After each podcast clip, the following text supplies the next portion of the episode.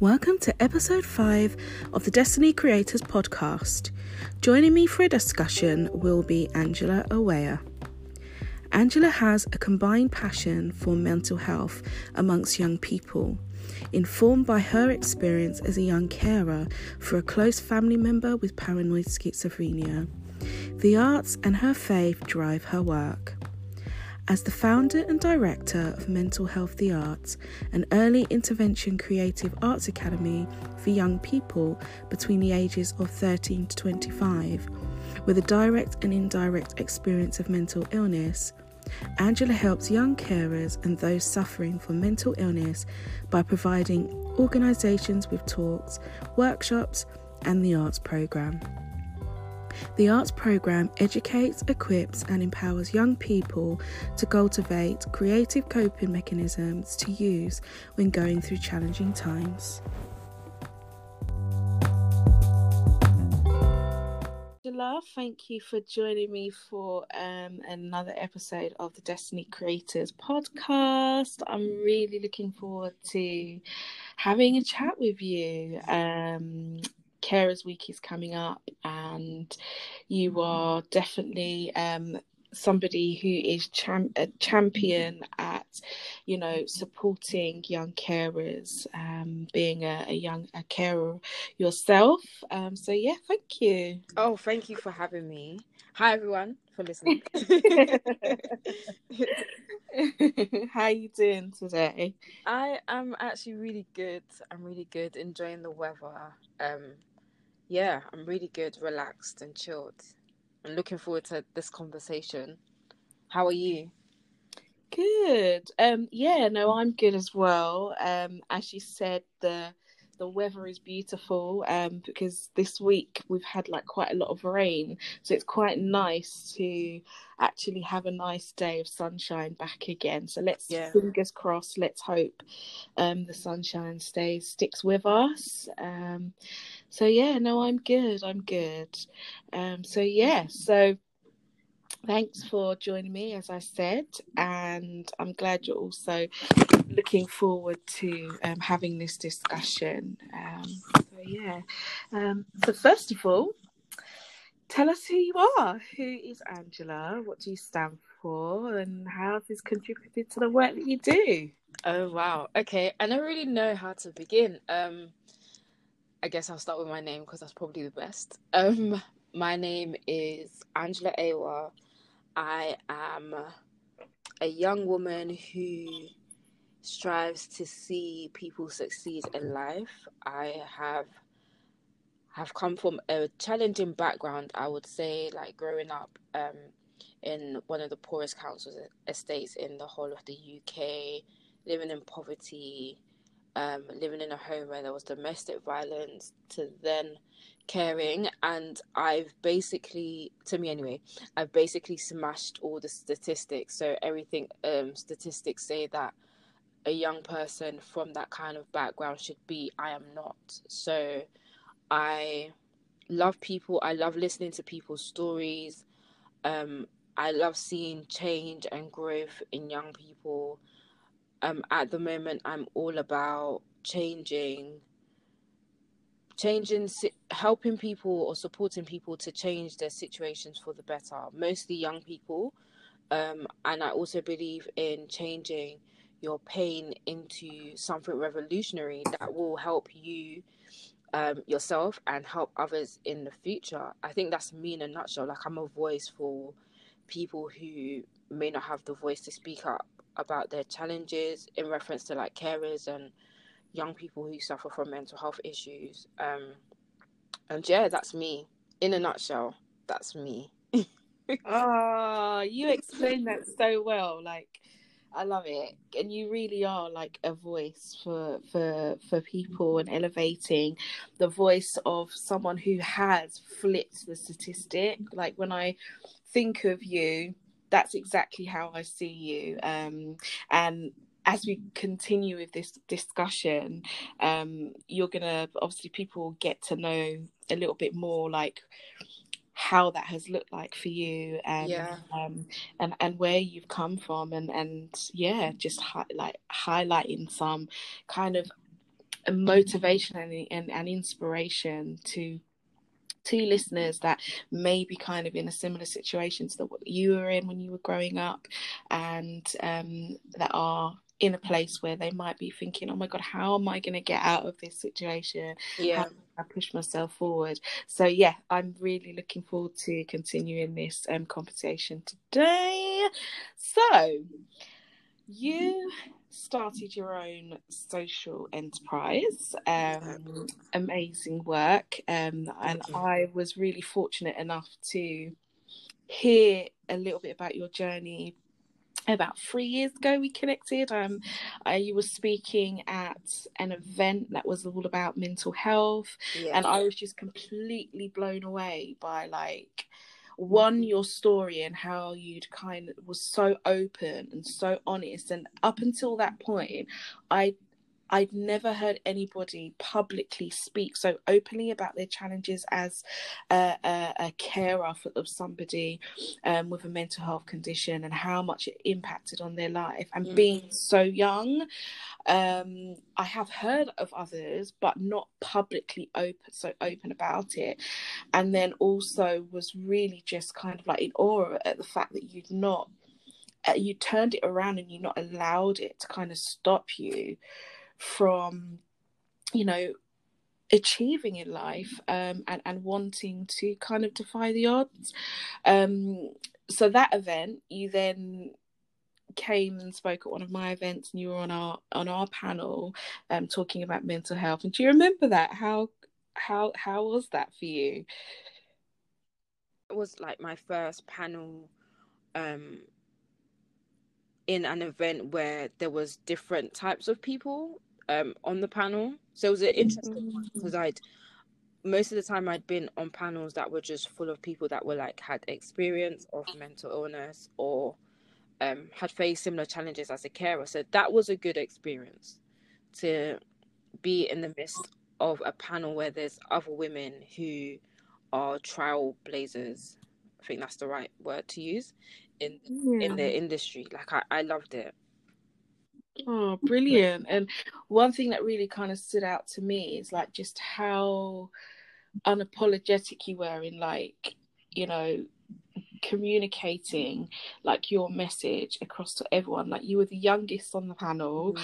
and I just remember you just like just you were just so confident and I think you're one of the the people that really stood out in a lot of people's minds when I got feedback after the event like how wise you are oh, right. for your age given like what you've been through as well like you came across like so passionately um so yeah like since then I've just continued to just like watch your journey um unfold and and seeing the great things that you're doing with with your social enterprise. So um well done to you, Thank you. well done.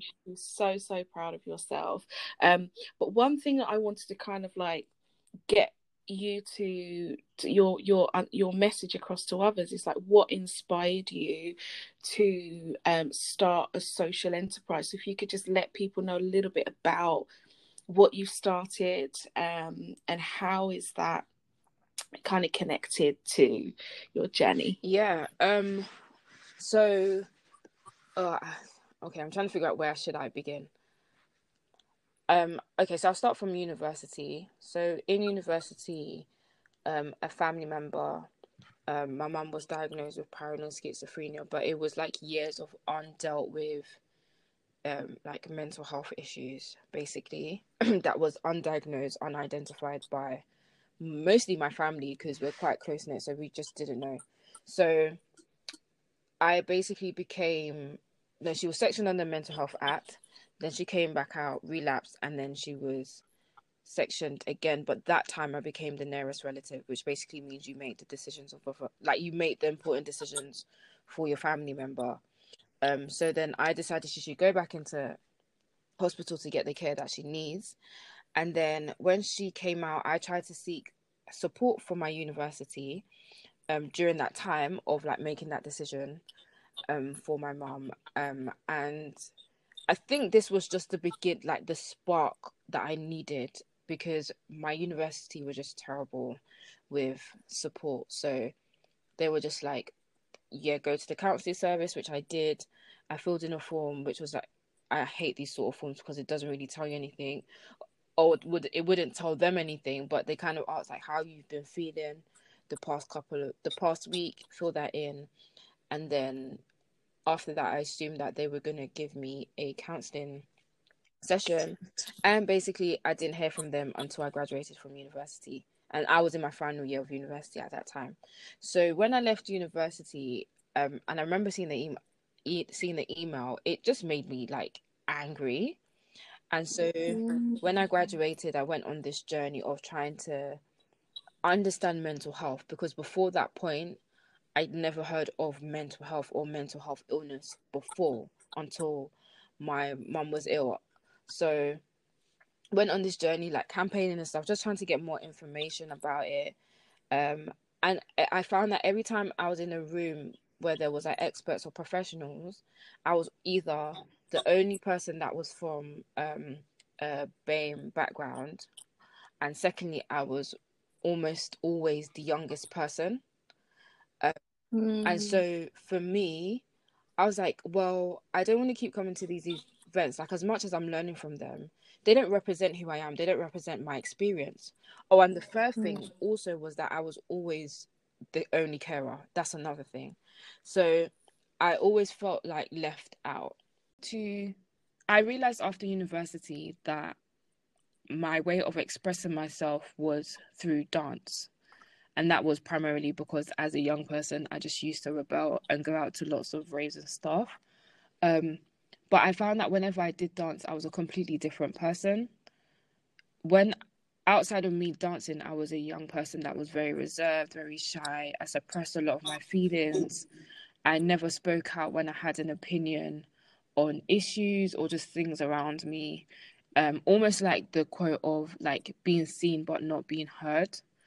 Um, so I wanted to infuse my passion for dance because when I danced, I felt like I was like the most confident person. And so I wanted to infuse my passion from my personal experience of mental health and caring for my mum with my passion for dance. And then that's how I created Mental Health the Arts.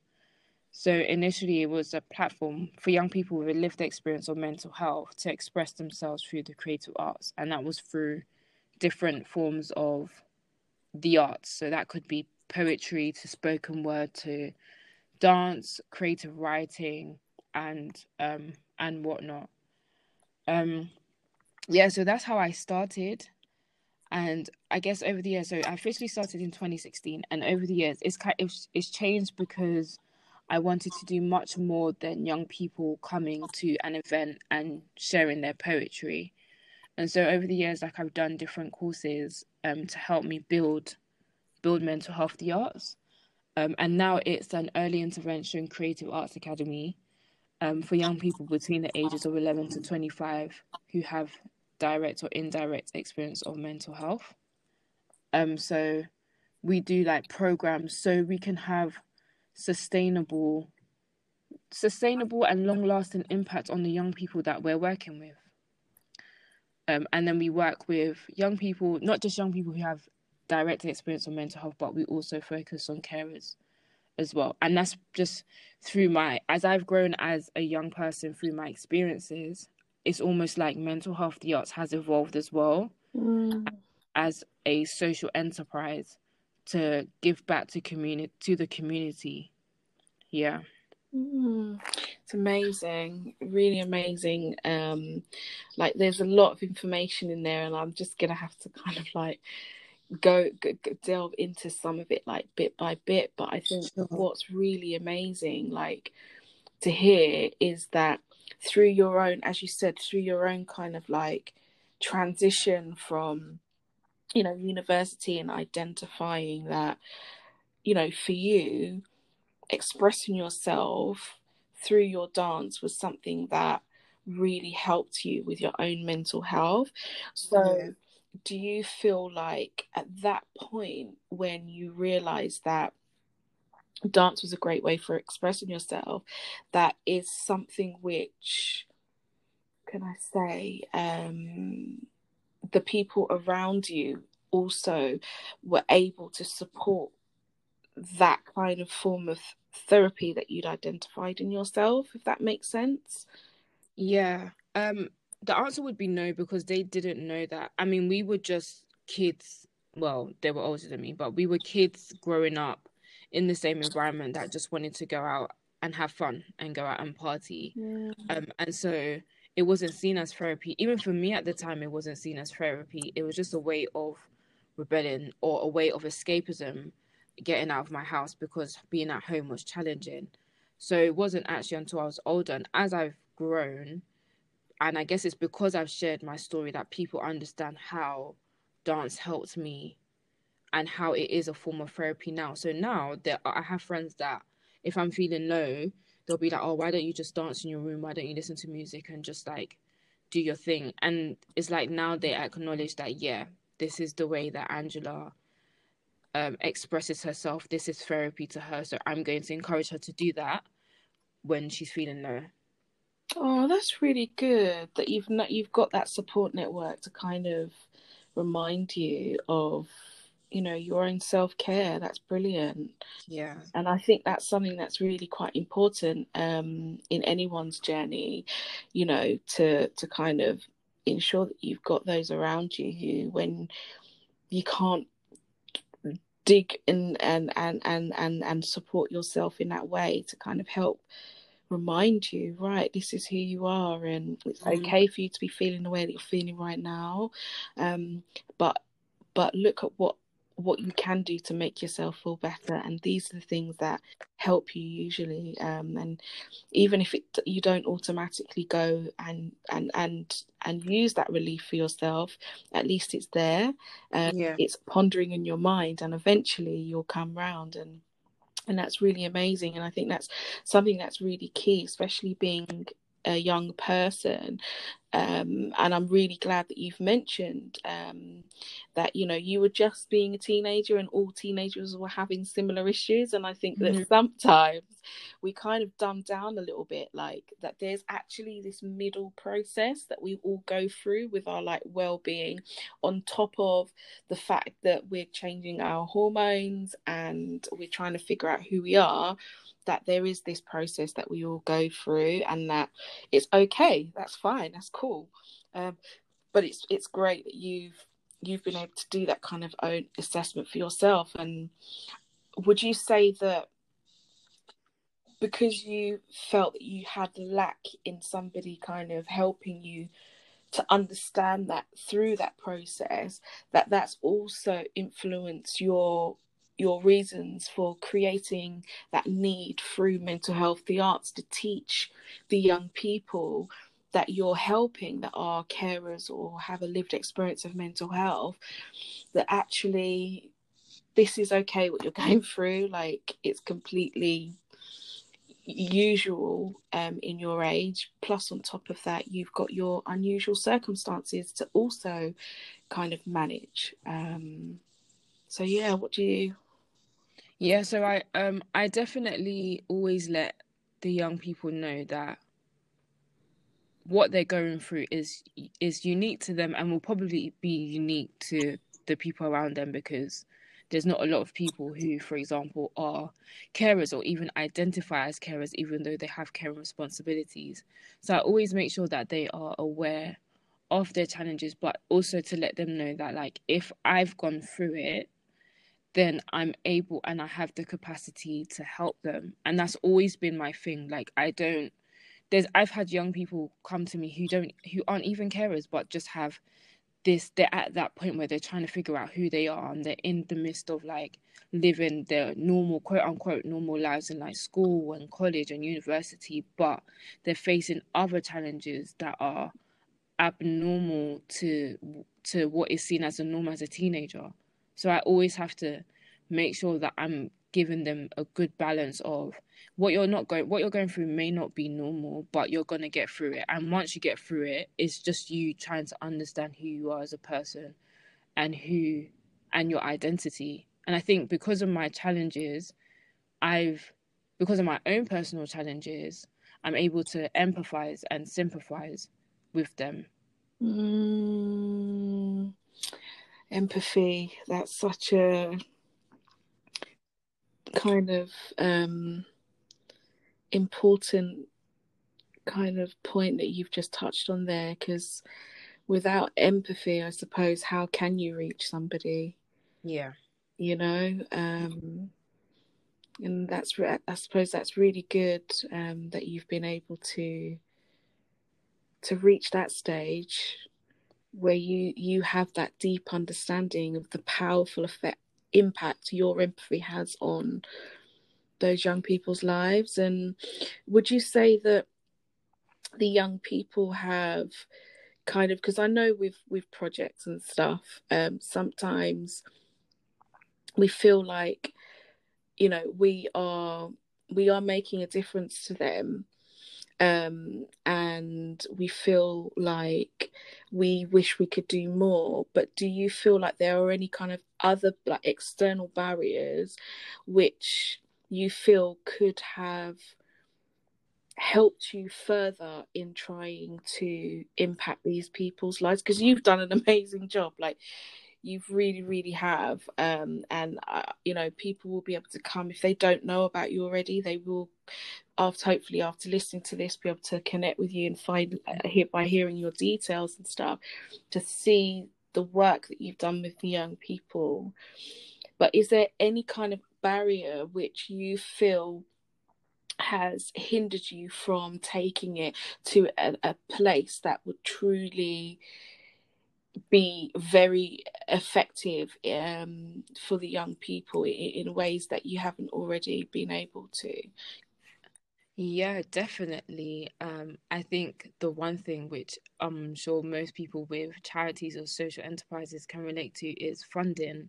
Mm trying to appeal yourself to grant funders who and you're competing with bigger charities who have bigger teams who have more impact um, because they've been running for a longer time that's always been my challenge um, and then secondly i would say my goal is probably a personal barrier is that my caring hasn't stopped in fact there's been a period of time even recently where it's increased again. So because of that, I have to put certain things on hold because I don't have a team just yet. Um, I've had to put certain things on hold, and obviously because of that, I haven't been able to have as much impact or do as many things as I would like to um, mm. as well. I think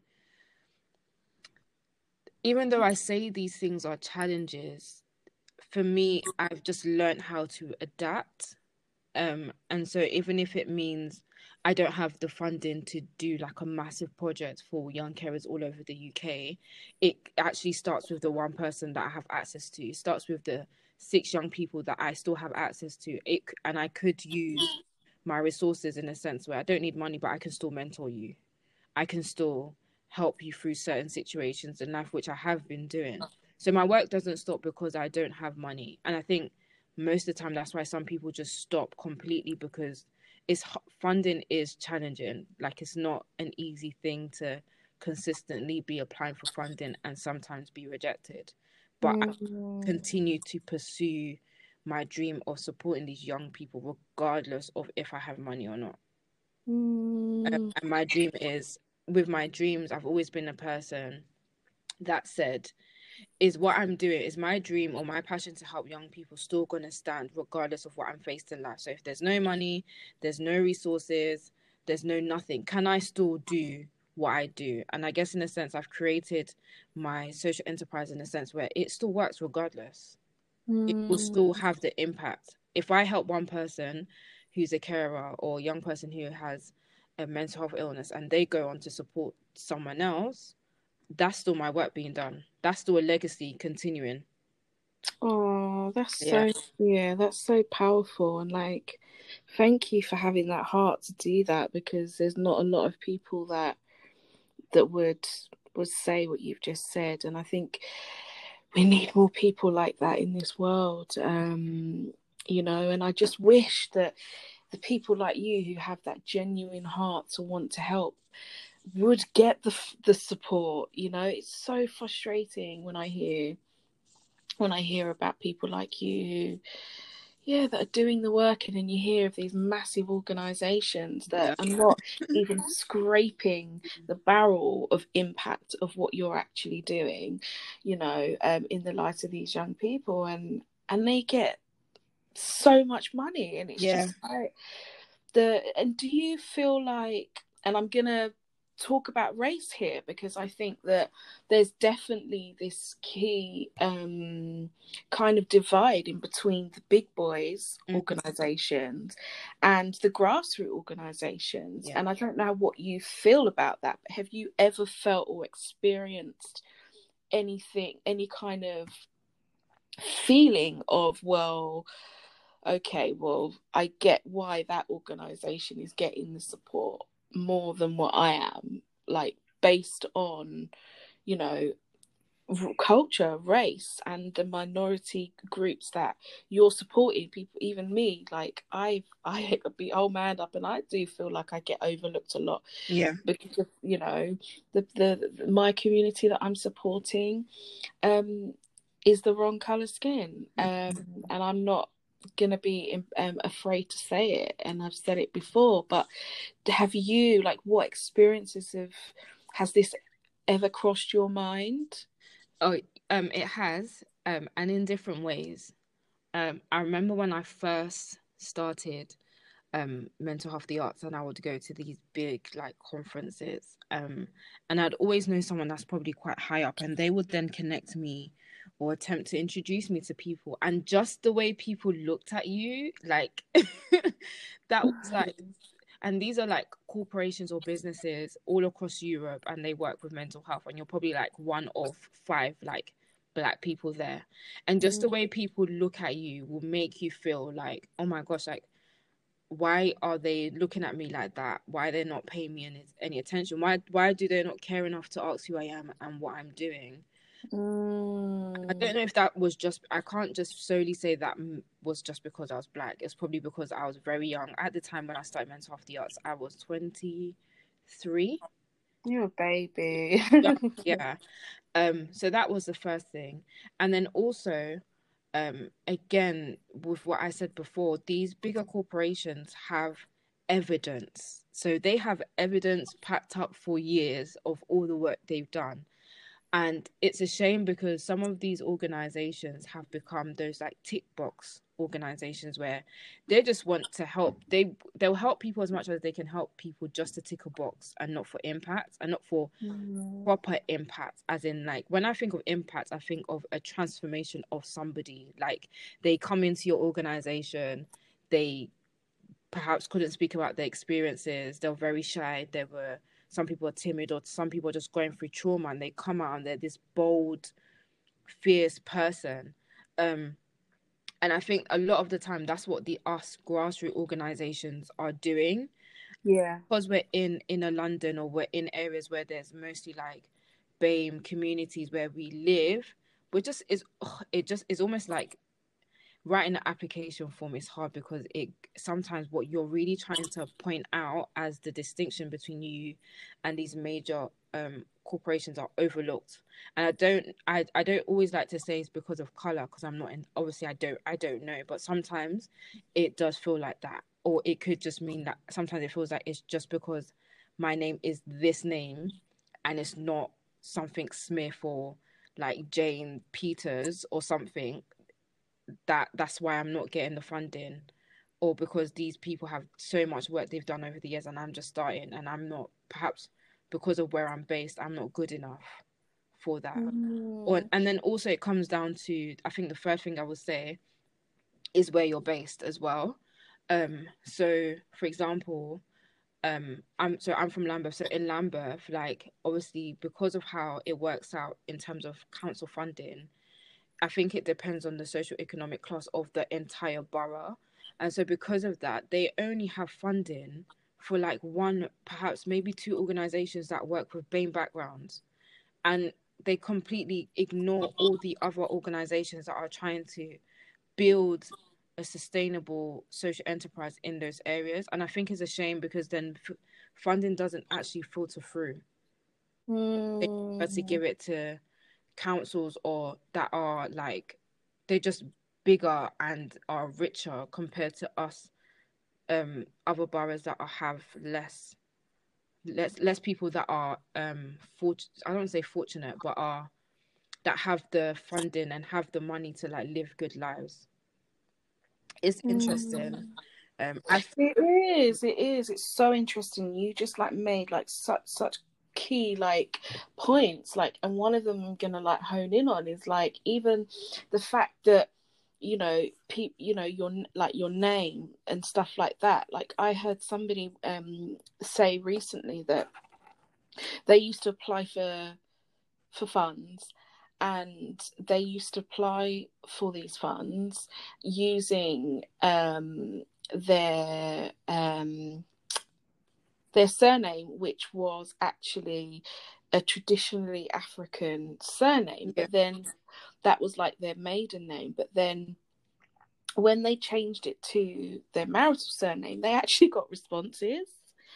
And that really shocked me because I've heard about it in in like the employment setting, but I'd never heard about that happening in like a social um, kind of com- like a, a, charitable kind of setting um, in terms of like somebody running like a social enterprise and trying to seek support and help and things like that. And it just for me it just like makes me really question like you know the people that are at the top who are like making these decisions and they're you know claiming to want to impact social change and and and create all this you know um, positive influence on on community um, well why are they in those roles you know? Um, because i know for example if somebody had sat down you know with yourself and said to you look this is how you write an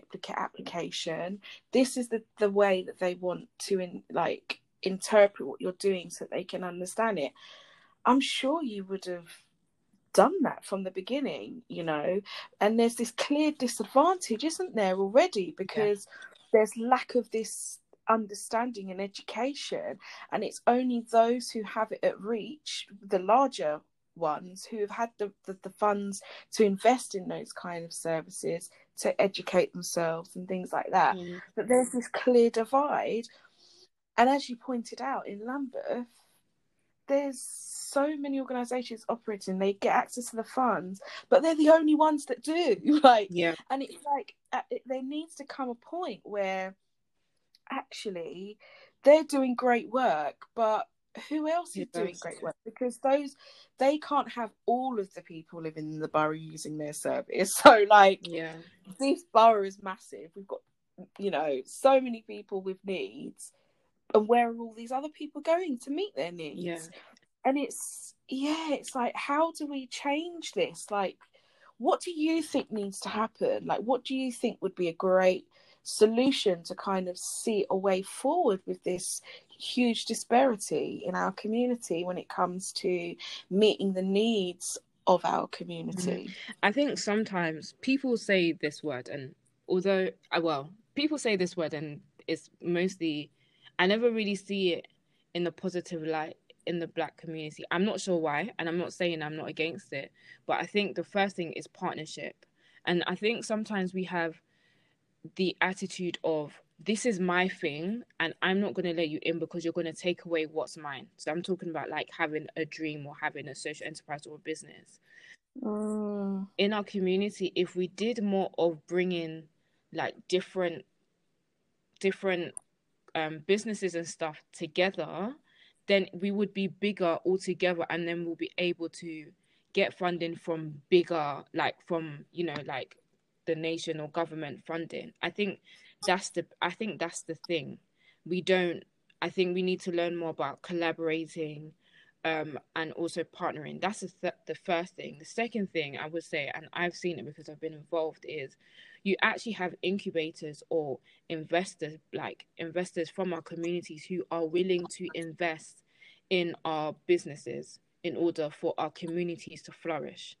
And one thing i would say is i don't think they're publicized enough mm. for me, like last year, I won an award with Deutsche Bank, but the company that runs it, called the MeWe Foundation, they work with entrepreneurs from um, BAME communities. So that's the first thing. They're different from the rest. I'm not competing with people that are not on um, somewhat an equally level footing as me. I'm I'm I'm now competing in that competition itself.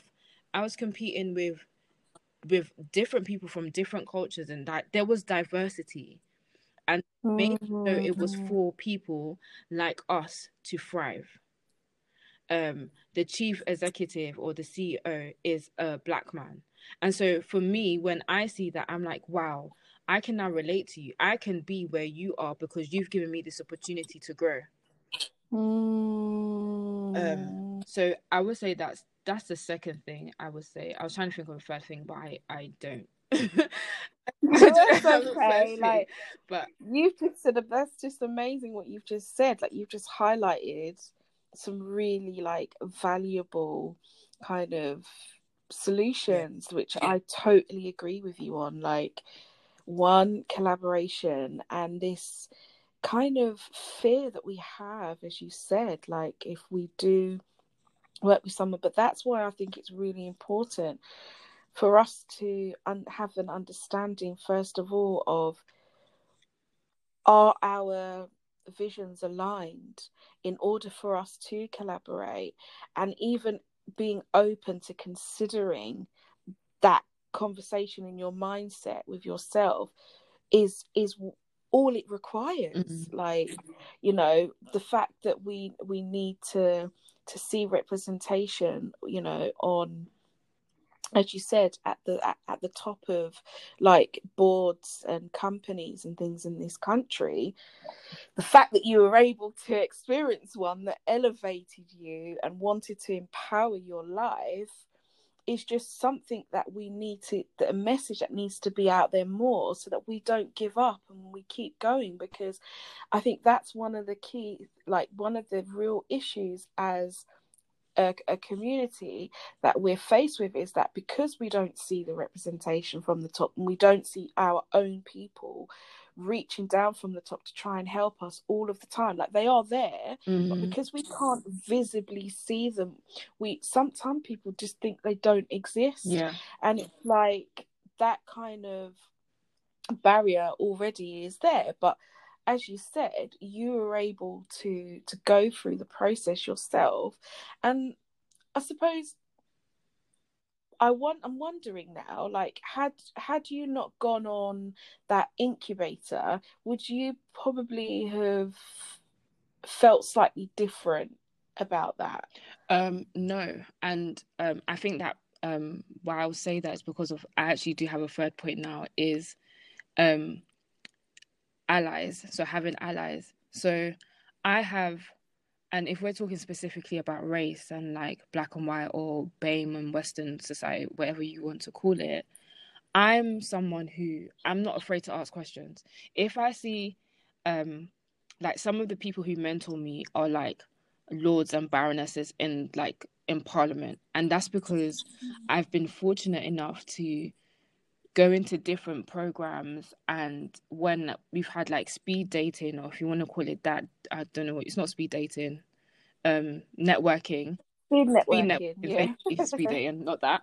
Um um when i've had an opportunity to have like five minutes to speak to like a lord i've been like you know what? Can you be on my board of trustees? Can you do this? Can you do that? And i'm very like if the worst you can tell me is no but having said that, me me asking those questions has allowed me to meet other people, whether it's a baroness, whether it's a councillor, whether it's an MP. Those opportunities have made me meet the the I don't know if you want to call it if we're talking about racism, it has allowed me to sit down with white people who have equally supported me as much as the black people and has pushed me even more because of their platform.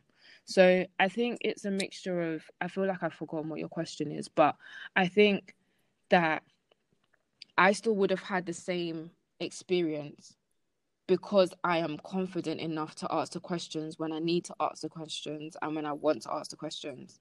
And I'm not afraid to say, um, like, I need help. That's another thing.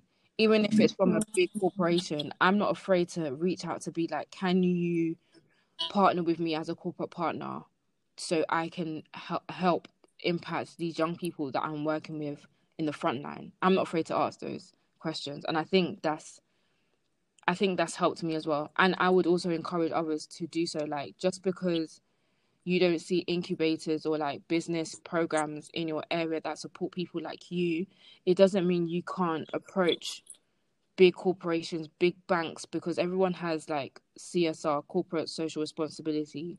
They have that in their businesses to be able to support smaller organizations on charities like the stuff that I do. So definitely like reach out. They have their own processes, but reach out basically because they can also help you. They're not our enemy, and that's something I've even I know with everything that's going on and we're all angry. We're all we're all like trying to understand the pain because we've all experienced this pain in some type of way. But that doesn't mean that they can't help us. Um exactly. they've, honestly they've helped me a lot a lot. And in fact they've told me some some people have told me you should be because of the platform you have now angela now you can help these other young people. You can focus your work on them and and bring more awareness of the work that you are doing because mm-hmm. I've given you this platform and because I've helped you. So you can then go and help the people that need it. So it works both mm-hmm. ways. That's it. And that's what it's all about. As I was saying, like we need we need more people to pull their hands down to pull up you know um, when they do get the understanding and i'm i'm so glad like to hear that you've had this positive experience you know um, and this this kind of understanding so that you are in a position to be able to to to to pull up um, those that need the understanding and the awareness and I really do like wish you the best of luck with you know what you're doing because it, there is a huge need for it. There really is and yeah we just need more people like you. Um I mean there's some amazing people out there doing great work. Um but yeah I think definitely you should be like really proud of yourself for not allowing the barriers that you've been faced with to hinder you from challenging the system as it is, you know, because yeah, it's a minefield, girl. Yeah. it yeah. is a minefield. It really is. Um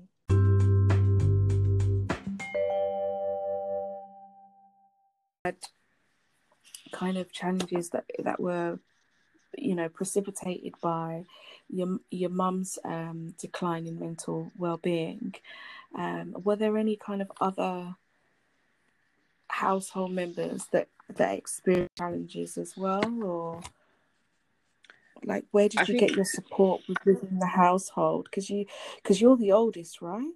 Yeah, I'm the eldest of three. So that... where was your support? We didn't have we didn't have any from family. The way my family is set up is we my immediate family, so we don't have much relation to our extended family or anything like that. For me, my help was my church. Like my faith and just church helped me so much. So my church became my family. So if I needed support, I would go to like an auntie or pastor at church and tell them like this is what my challenges were. And honestly, they helped me the most, I would say and then followed by my friends. Um, but in terms of family, there was not there was none. I mean, we were all trying to navigate it at the same time, and I think for my siblings, it was more about escapism, just trying to escape mm. from the mm. situation. Whereas for me, I felt like I did that earlier on, so my next stage was to take responsibility. Um, yeah, mm. so we all mm. navigated it differently very differently. Mm. Which you you definitely sound like you you navigated it pretty well. Um, you know, as you said, you were able to kind of step in and make some real big people decisions. You know, and um, and I think you know when when it comes to family, not the first person. You know, I've I've seen experience something like this at such a young age and. Mm-hmm and and somebody having to take on that responsibility and and have you ever sort of like wondered to yourself like why why you know family find it so hard to kind of deal with like so i don't mean like your in your internal family like your household yeah. but as you said like you it, the the support externally from like your extended family members was kind of non-existent so yeah. so with that kind of with, with that in mind how how did you how did you kind of perceive the reasons for that like Ooh. how did it um oh gosh my perspective now compared to then is completely is completely different um my reasons was most of the time that people just can't be bothered. They're too busy focusing on their own lives and they just don't care. And I guess I grew up with the mentality of that you fend for yourself and no one is going to help you. And that was out of just being disappointed uh, like time after time. And then I guess now my perspective has changed where I'm like, okay, people had their own lives to live their own lives and people have their own issues and their own problems. But something that I found that was very, I, I think this was last year or the year before, speaking to a friend who I grew up with, and they kind of took me in as their little sister. Um, and she was telling me how they realized that my mum was ill from a much earlier stage. And that would have been probably like around the time my sister was born, but no one said anything about it. And so my main issue with or my main concern or reason doesn't even come from them not caring. I think it's just culture. And culture just makes people not talk about mental health in the home and in the family because of the shame and the guilt that they might get as a result of speaking out about it. Mm. And I suppose it's that kind of empathy, isn't it? Like yeah. just kind of understanding, as you said, like people create it's almost like boundaries you could call them couldn't you like they're putting their own needs above the need of what's actually happening in your mum's world if you if you you could kind of box it up like that you know um i sometimes because... think it's selfish and this is why i think it's selfish. Maybe because I'm not a wife, so I don't know just yet how that might feel. But for me, I guess I've always been that sort of person. If I see someone needs help, I'm going to help regardless. And that's not a thing of where I need to physically drop my whole life to help that person. But there's certain things I would do. I'll take time to have a conversation with you. I'll take time to take you to the hospital. If you need money, I will give you money. If you need food, I will come and give you food. Like that's the sort of person I am. So growing up and then hearing that, oh, they knew that this happened much beforehand, but they did nothing, shocks me because you brought me into your house to feed me, to clothe me.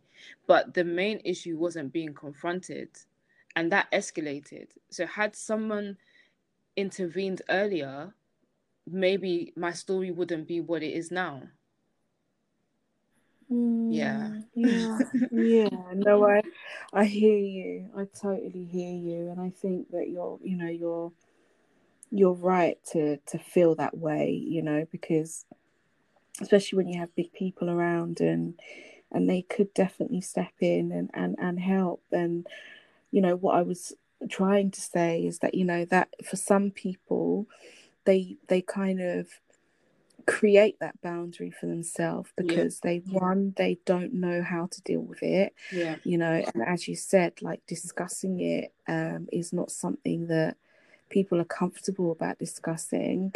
Um i i do feel that we have come a long way since like maybe the, the early 90s and with having this this discussion about mental health it's the taboo is is not as kind of widespread as it was back yeah. then um, but I do kind of uh, agree with you that you know it's it's all about trying to prevent something from happening um, that is go- going to create a very extreme situation for somebody and also those around them. So i.e your mum yourself and your siblings you know and i think that if there's anyone listening out there that you know is a family member who is seeing somebody kind of deteriorate um you know i hope that hearing angela um will encourage you to to actually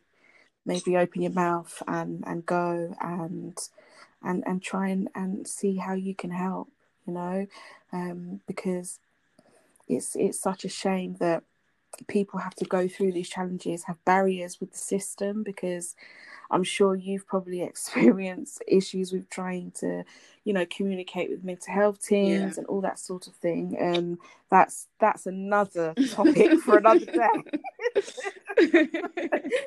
right? Yeah. Am I right? Gosh, yeah, are. that's another, another one. one. So yeah, so I think that um yeah, I think that being kind not only to yourself um and and just being kind to to others and when I say like being kind to others is like um trying your best to as you said, like try and reach out to someone, be a listening ear, or to to talk up if you notice something isn't right. Yeah. You know, to try and and create some form of intervention if you can see that something is not going to. It looks like it's not going to end in a very positive way um, for somebody's family situation based on um, a decline in their mental well-being. Um, and you know, I think that also it's really quite important to kind of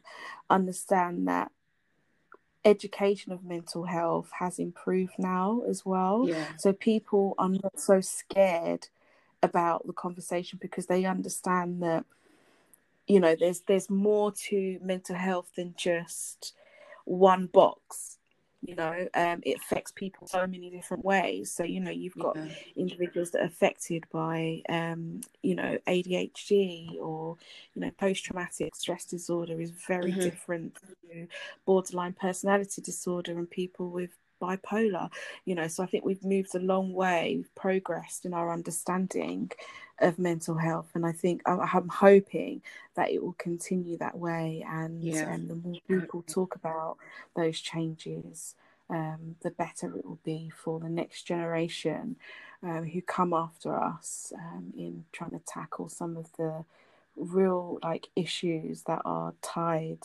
to mental health um, and how it affects that the wider family um, but you've done a really great job at navigating it and trying your best to to just just be but try try and live your life the best yeah. way you can and finding the solutions and you know trying to break down those barriers and i'm really glad that you know you were able to kind of find like your safe haven within like church because i know a lot of people um might find a safe haven in in maybe a youth club or um, it could be an extended family member's place where they spend yeah. the majority of their holidays and yeah. things like that. But it's good that you were able to get like you were still able to get that kind of like guidance from um, people who are older than you and who were concerned about you. Yeah. Because would you say that being a child who is is dealing with a parent with mental health that a lot of the focus is always on that person and their needs and it's not so much on your needs as the the carer yeah um 100% a lot of the time is just focused on the person that's ill and mm. a carer of any age or any capacity is normally left out even with decision makers, sometimes they'll just like make decisions and not tell you and assume that you would know. But it's um I think that's the, that's the main issue because if you neglect the family members or the person that's caring and they get ill, then it's almost like like a domino effect. Mm. Because that person isn't looking after their mental health, they're putting the mental health of the person they're caring for first. Mm. So it it can bring about so many other issues as a result of that of the person caring not looking after their mental health i just think it's just always a domino effect and if you don't as like a professional if you are not focusing on the family or yeah or the, of the family of the person that you are that is your like your client then you're just neglecting you're still neglecting their mental health because those people are part of how their mental health is and how they just are mm. in life mm. yeah you're so right you're so so right and it's i suppose it's finding that balance isn't it and yeah not everyone not everyone is sharp enough in terms of like when i'm talking from professional perspective mm-hmm. um, might not always be able to be in a position to be sharp enough to to to create that balance. Um, Definitely, there are some that yeah. do well. I can say, and I guess part part of why I say that is because, so for me, there was a pastor in my church who's a community mental health nurse. So mm-hmm. when I first had my conversations with him about my home life, he always made sure that he asked me how I was how are you coping with everything that's going on and because of that that made things easier so when i needed things done for my mum for example and i've been in a situation where my dad's been ill so similar similarly when they've both been ill and i've asked for support through him he's been really quick and the, i've been able to get the support and the help i need faster as a result of that. But that's because he cared enough to ask how is everything mm. else? How's your studies? How's your relationships? How's your friendships? And it's just those questions that make such a big difference that some professionals might just miss out because they're just in the game of just ticking boxes and making sure that they've ticked the boxes they need to tick eh, on their checklist rather than exploring the other parts of a human being which i mm. yeah no you've yeah it's it's you're so right. It's like that human element is sometimes lacking isn't it? It's just that basic it's, it's quite a basic thing to ask someone how you doing? Yeah. You know?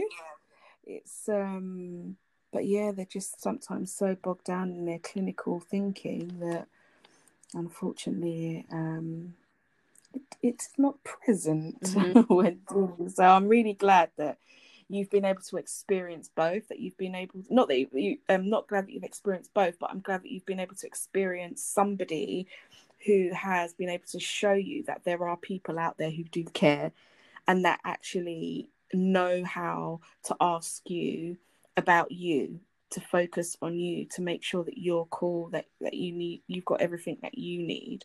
Um that's really really good. I'm really glad to hear that. And i think that um in terms of like your um, your project, um, Mental Health the Arts, would you say that you have kind of taken that similar approach based on your experience as well? Because you've, from what I've I know of the project, you have definitely, you've definitely created that kind of culture, haven't you, of ma- ma- meeting everybody's needs through the creativity.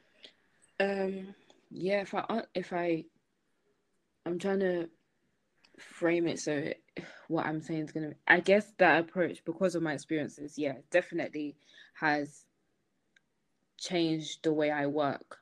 So rather than me just having kids come to a workshop, um, or come and participate in anything I'm doing or coming to an event, I always make sure that I'm asking them about everything else that's happening around them.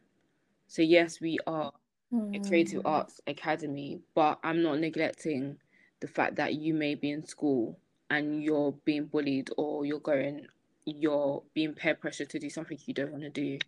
Those are all factors that I always make sure I ask mm. about because you just never really know, and everybody's experience or journey is different. Mm. So, what does it take to build an effective program that empowers young people that are affected by mental health? Oh, that's interesting. That's an interesting question. um, Being the social entrepreneur that you are. what does it take? Wow. Um, okay, for me, the one thing is your passion. You have to have passion. If you don't, if you're not passionate about your idea, you're not going to be able to have that that burning fuel that's going to push you through to the end, even when it gets hard. So that was the first thing, passion. Mm. The second thing is resilience. So, whilst I was trying to build my program, I'm also going through my own stuff, my own issues at home or at work. And I was working at the time as well. So, I so when I piloted my program for last year, I was yeah, I was working as well. So it's also navigating that and saying to yourself, like, I'm gonna push through regardless of how hard it is. With me, I set up everything by myself, so from scratch. Like this was just an idea. Then I built it into like a six week pilot program. Um, and that meant that also I had to be good at networking. So I had to contract people to come in and run the sessions, but I would oversee all the sessions. So being able to network, if you can't or you find it hard to network with people, especially if you're someone that is starting something from fresh, you can find it challenging to to like make connections that will benefit you in the future. So another mm-hmm. thing I would mm. say, which would be number four, is don't be afraid to ask questions. I've been in environments where there's people that I know that are very they're specialists in their field. They're like baronesses, lords. I've been um, like MPs. I've been around all those sorts of people, and I've never been afraid to ask questions, and I've never been afraid to say, "Can we do coffee? Can we meet up? Can you mentor me? Can you be a trustee for my company?" And I mean, I don't have everything. Not everything I have is perfect now, but those questions have always brought me closer to the people that I need to meet so mm. that would be another thing. But then I guess the last but probably the most important thing is to acknowledge that every young person, for me, that every young person that I worked with is different. I can have a pattern of how it's going to mm. work in my head, but I'm not going to know until the young people come on the program. And you're working with different characters, different personalities, for me, I worked with carers, so they had their own caring challenges. Some were caring for parents, where others were caring for siblings. So you have to be open minded to the fact that what you have in your head set in your mind as a program might not actually work, but it might work differently. It may not go as you want it to go, but it will still have the impact that you want it to have. Um, mm-hmm. And that was one of the most important things I learned yeah. Wow. That's really um, interesting, actually, because it's it's it's it's quite a common um, thing that people have, have said to me as well, and I also I've personally experienced is that you know when you do start out launching something, you you you need to kind of be flexible and adjustable in your in in the way that you approach it and in in the way that you see it kind of finishing yeah. um like the the outcome like the result as you said because the way that you saw it happening and who you was going to be helping actually you helped a real diverse um, a group of, of, of young people um, which you'd not even considered. So it's, I suppose, trusting the process um, is is something which you're which I'm getting from what you're saying and going through it, even though it might not be working in the way that you may have planned for it to, and having these unexpected, you know, differences to who you would be helping i suppose is is helping you to grow your brand and expand on you know what other services can you can you Yeah. offer? And mm-hmm. have you eh, has that is that something that happened for you? Like did you then go away and then create an additional like service to what you originally started based on those diverse bunch of people that you launched with Yeah, so I, because of the feedback I got from them, I didn't have to change everything, but there's certain things that I know that I can do differently to make sure that their needs are being catered to. So, for example, um, one of the facilitators that I had, they felt that he was too strict with them when he would do his sessions.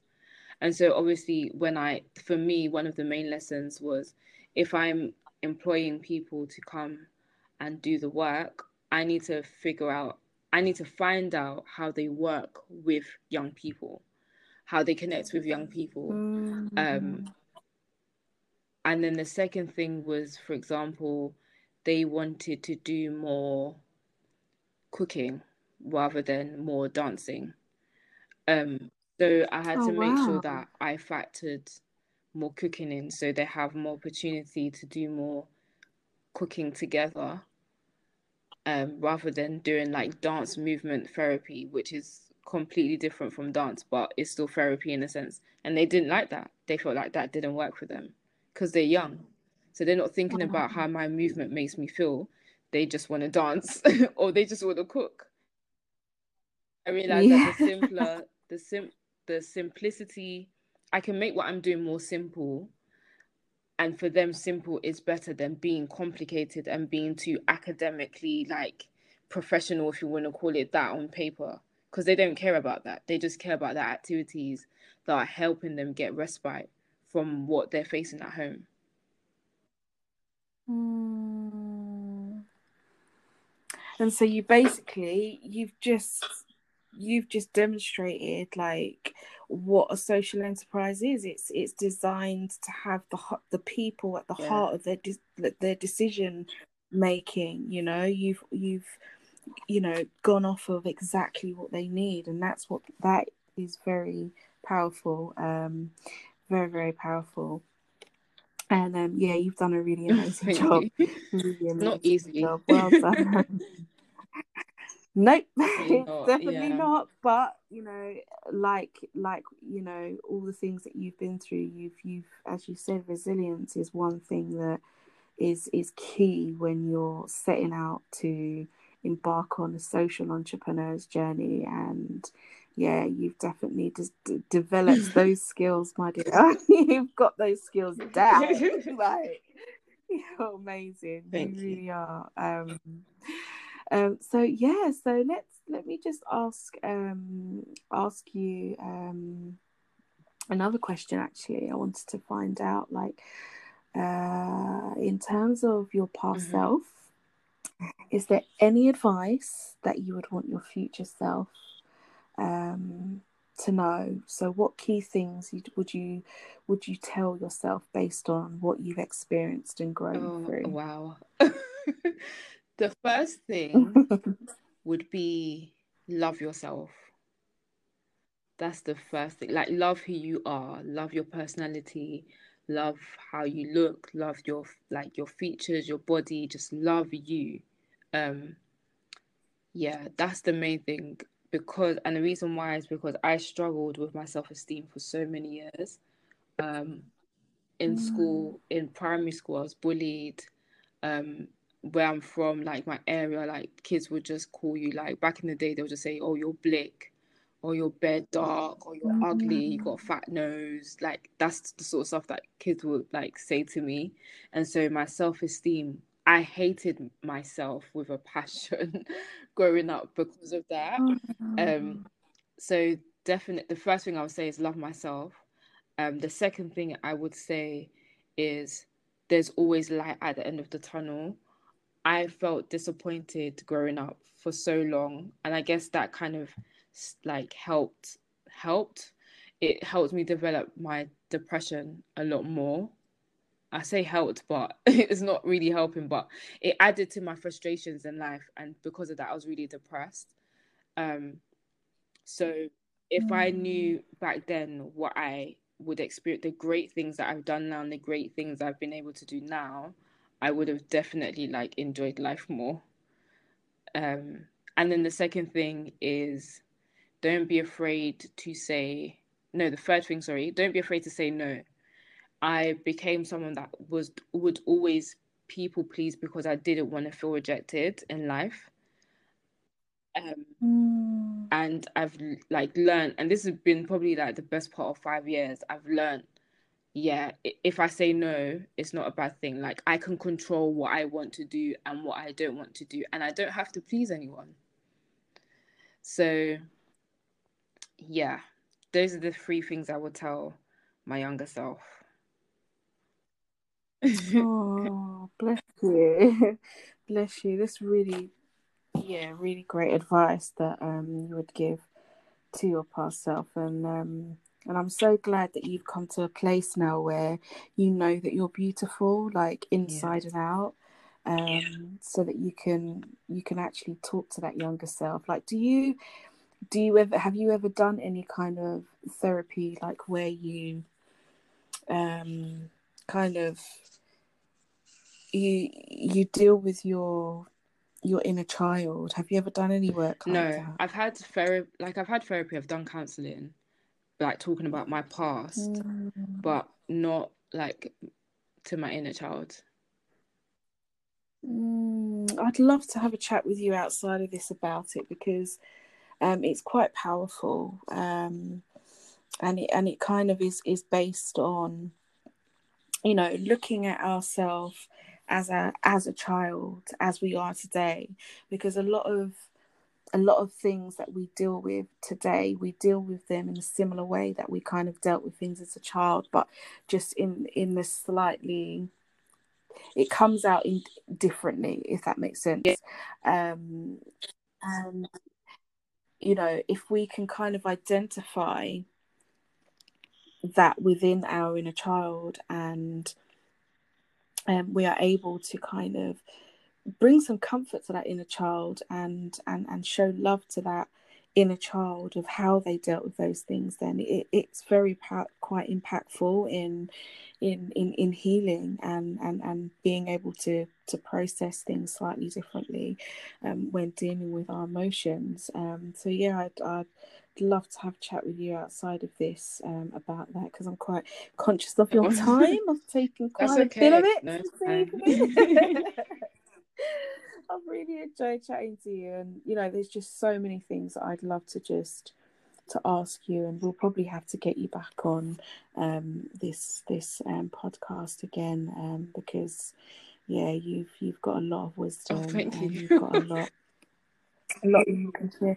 No, you have. You've got a lot, and I see you doing your oh, weightlifting oh, and all of that kind of stuff. So it's like, it's just yeah, you're just yeah, you're just brilliant. Um, and would you say that your weightlifting is kind of uh, um, it's it's a form of therapy for you as well? So kind of like the dance was your like your um way of free, feeling free, like the weightlifting is that something that is also doing that for yeah. you. So when like nowadays if I'm well before COVID, if I was feeling stressed out, um gym would be my thing. Um yeah.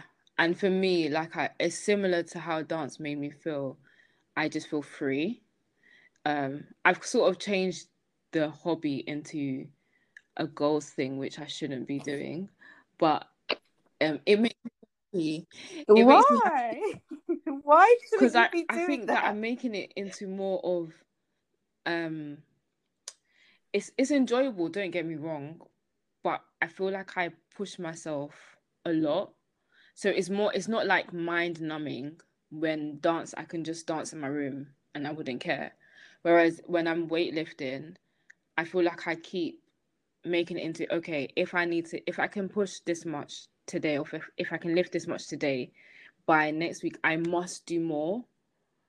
Um, and I don't know if that's always a good thing. Cause I like to there's sometimes moments when I'm like doing I'm in the gym lifting weights. I I, I would love to be able to be like actually I'm just gonna relax today. I'm just gonna do the bare minimum in the gym. And I don't think I've I found that balance Yeah. Oh, I get what you mean. So it's like you're very competitive. Like you've you've met you cr- created this competitiveness in your mind, so that when you're going to the gym, um, you're creating, you're setting yourself up to to make sure that you're constantly um, increasing Yeah. in strength.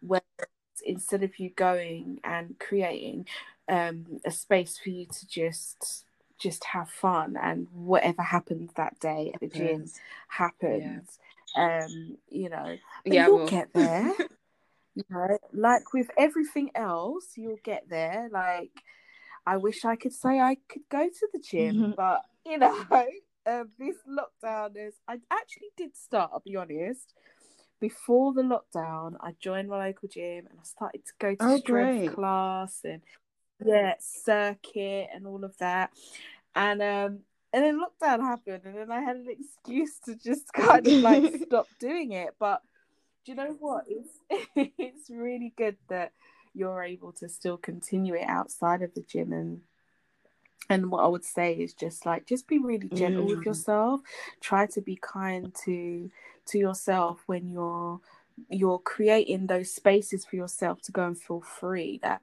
that let yourself be free like you deserve to to feel free and use that space but also if you want to achieve a goal Mm. then it's cool you know it's cool for you to achieve that goal and you know when your your muscles are popping you know and uh, like popeye and all that Not that um, far. you could be like, "Hey, I did it." but no, I think that um no, it's really good that you're you're doing the whole fitness thing and but yeah, be be gentle with yeah, yourself, I'm, girl. I'm, I definitely need Be to do that. Yeah, it's okay. It's, it's okay to just take time to just yeah, just chill um and not take things too seriously. And um yeah, you'll find the fulfillment in it more.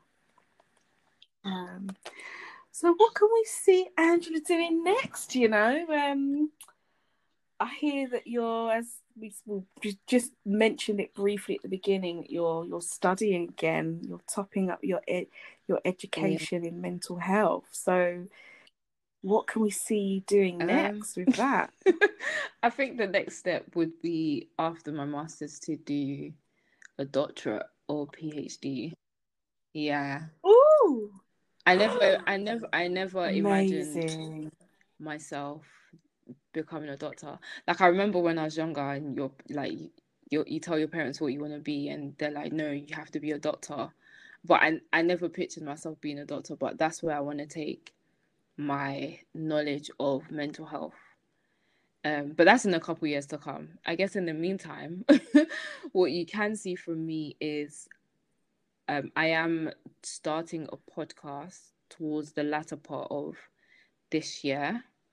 Um, and that would be Wow, an infusion a fusion of my academic research slash knowledge and information about like social enterprise but more on the global mental health um scene. So bridging the gap between the two um and then also like sharing stories from different people from all walks of life in regards to like mental health and the creative arts. Yeah wow. That sounds really interesting. I look forward to, to hearing Thank you. that. Mm-hmm. once i get around to uh, recording And I it that is for... Girl, if you knew how long it took me to start recording, you know, it's as long as you get there, that's all that counts. You know, it it's a process. Like you can't, you can It's a process that you can't rush. When it's It when it's time, it will happen. You know, you you will know exactly when that moment is because nothing will stop you um, from doing it. You won't be second guessing or you know trying to use excuses of you don't have the equipment which is what i used to say all the time to myself. Um when actually the i use the most minimal amount of equipment to record. And you know i've been talking about launching this podcast Oh, for about two years. So Yeah. Congratulations so just for doing. take time. Oh, thank you. And so be really gentle with yourself again, as I said, and like just take time on it. Like Mm. there's no rush. You know, you're going to be Doctor Dr. Angela.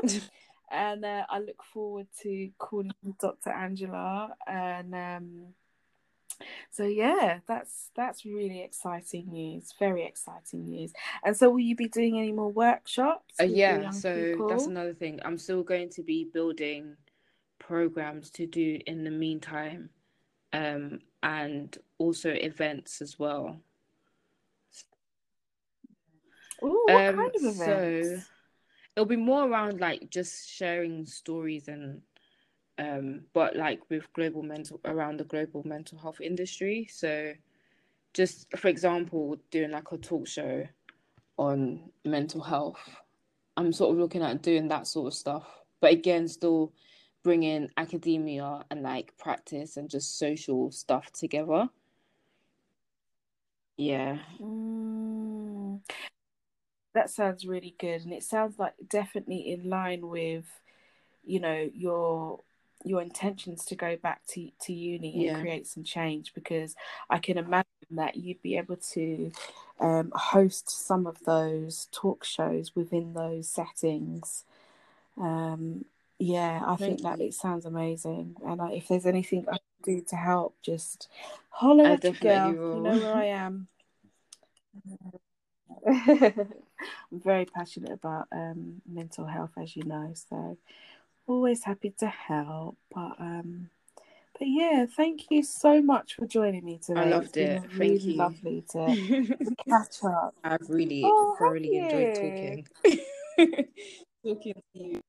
Oh, bless you. Well, it's been lovely chatting to you as it is always. Like you're just a breath of fresh air. Like even that day when you came to the House of Lords yeah. with me, do you remember we were there and just seeing you talk so boldly and like with confidence um to that Baroness Yeah. Hells. Do you remember? I was just like, go Angela, that's look at that one there. Um, but yeah, um, and you just captured the whole room, and this is just how I see you, like going out into the world and just capturing the minds of people that need to to hear your voice. Um, and I wish you Thank the you. very best of luck with it, and I'm I'm behind you, one hundred percent, all of the way, cheering you on as I have been and uh, yeah, it's it's very exciting um, what what you've got um, ahead of you, and just keep yeah, just keep loving yourself. You know, keep um, telling yourself that you're amazing. You know, as you said that you, what you was you would say to your past self. Just keep Mm. speaking those words into your life, and yeah, you're just going to continue to so soar, my dear. You're going to continue to And I appreciate this opportunity You're to share with everyone um, and yourself. It's been a long time that we've actually had a conversation, so it's definitely nice to to speak again. And all the best with everything that you do. Oh, thank you. I appreciate that, my dear. Yeah. We won't leave it so long next time. All right, I'm always here. Know that I'm Thank always you. here for you, okay? No, you're welcome, my darling. Well, thanks for joining me. Do you want to let people know, do a little plug and let people know where they're going to find yeah, you and sure. Um, you? quickly, so on my Twitter, my name is um Angela underscore Awuah. That is spelled A W U A H. On Instagram is my first name Angela and my surname Awuah. And for mental health the arts, the at is mh underscore the arts, and that's on Instagram and Twitter. Yeah. Brilliant. So you heard it, guys. You know, if you resonated with anything that um, Angela said today, you want to find out more about, you know, what she's up to and um, what she's working on, or just to just to connect with her, do because she's a very open open soul. Um, and yeah, go connect with her.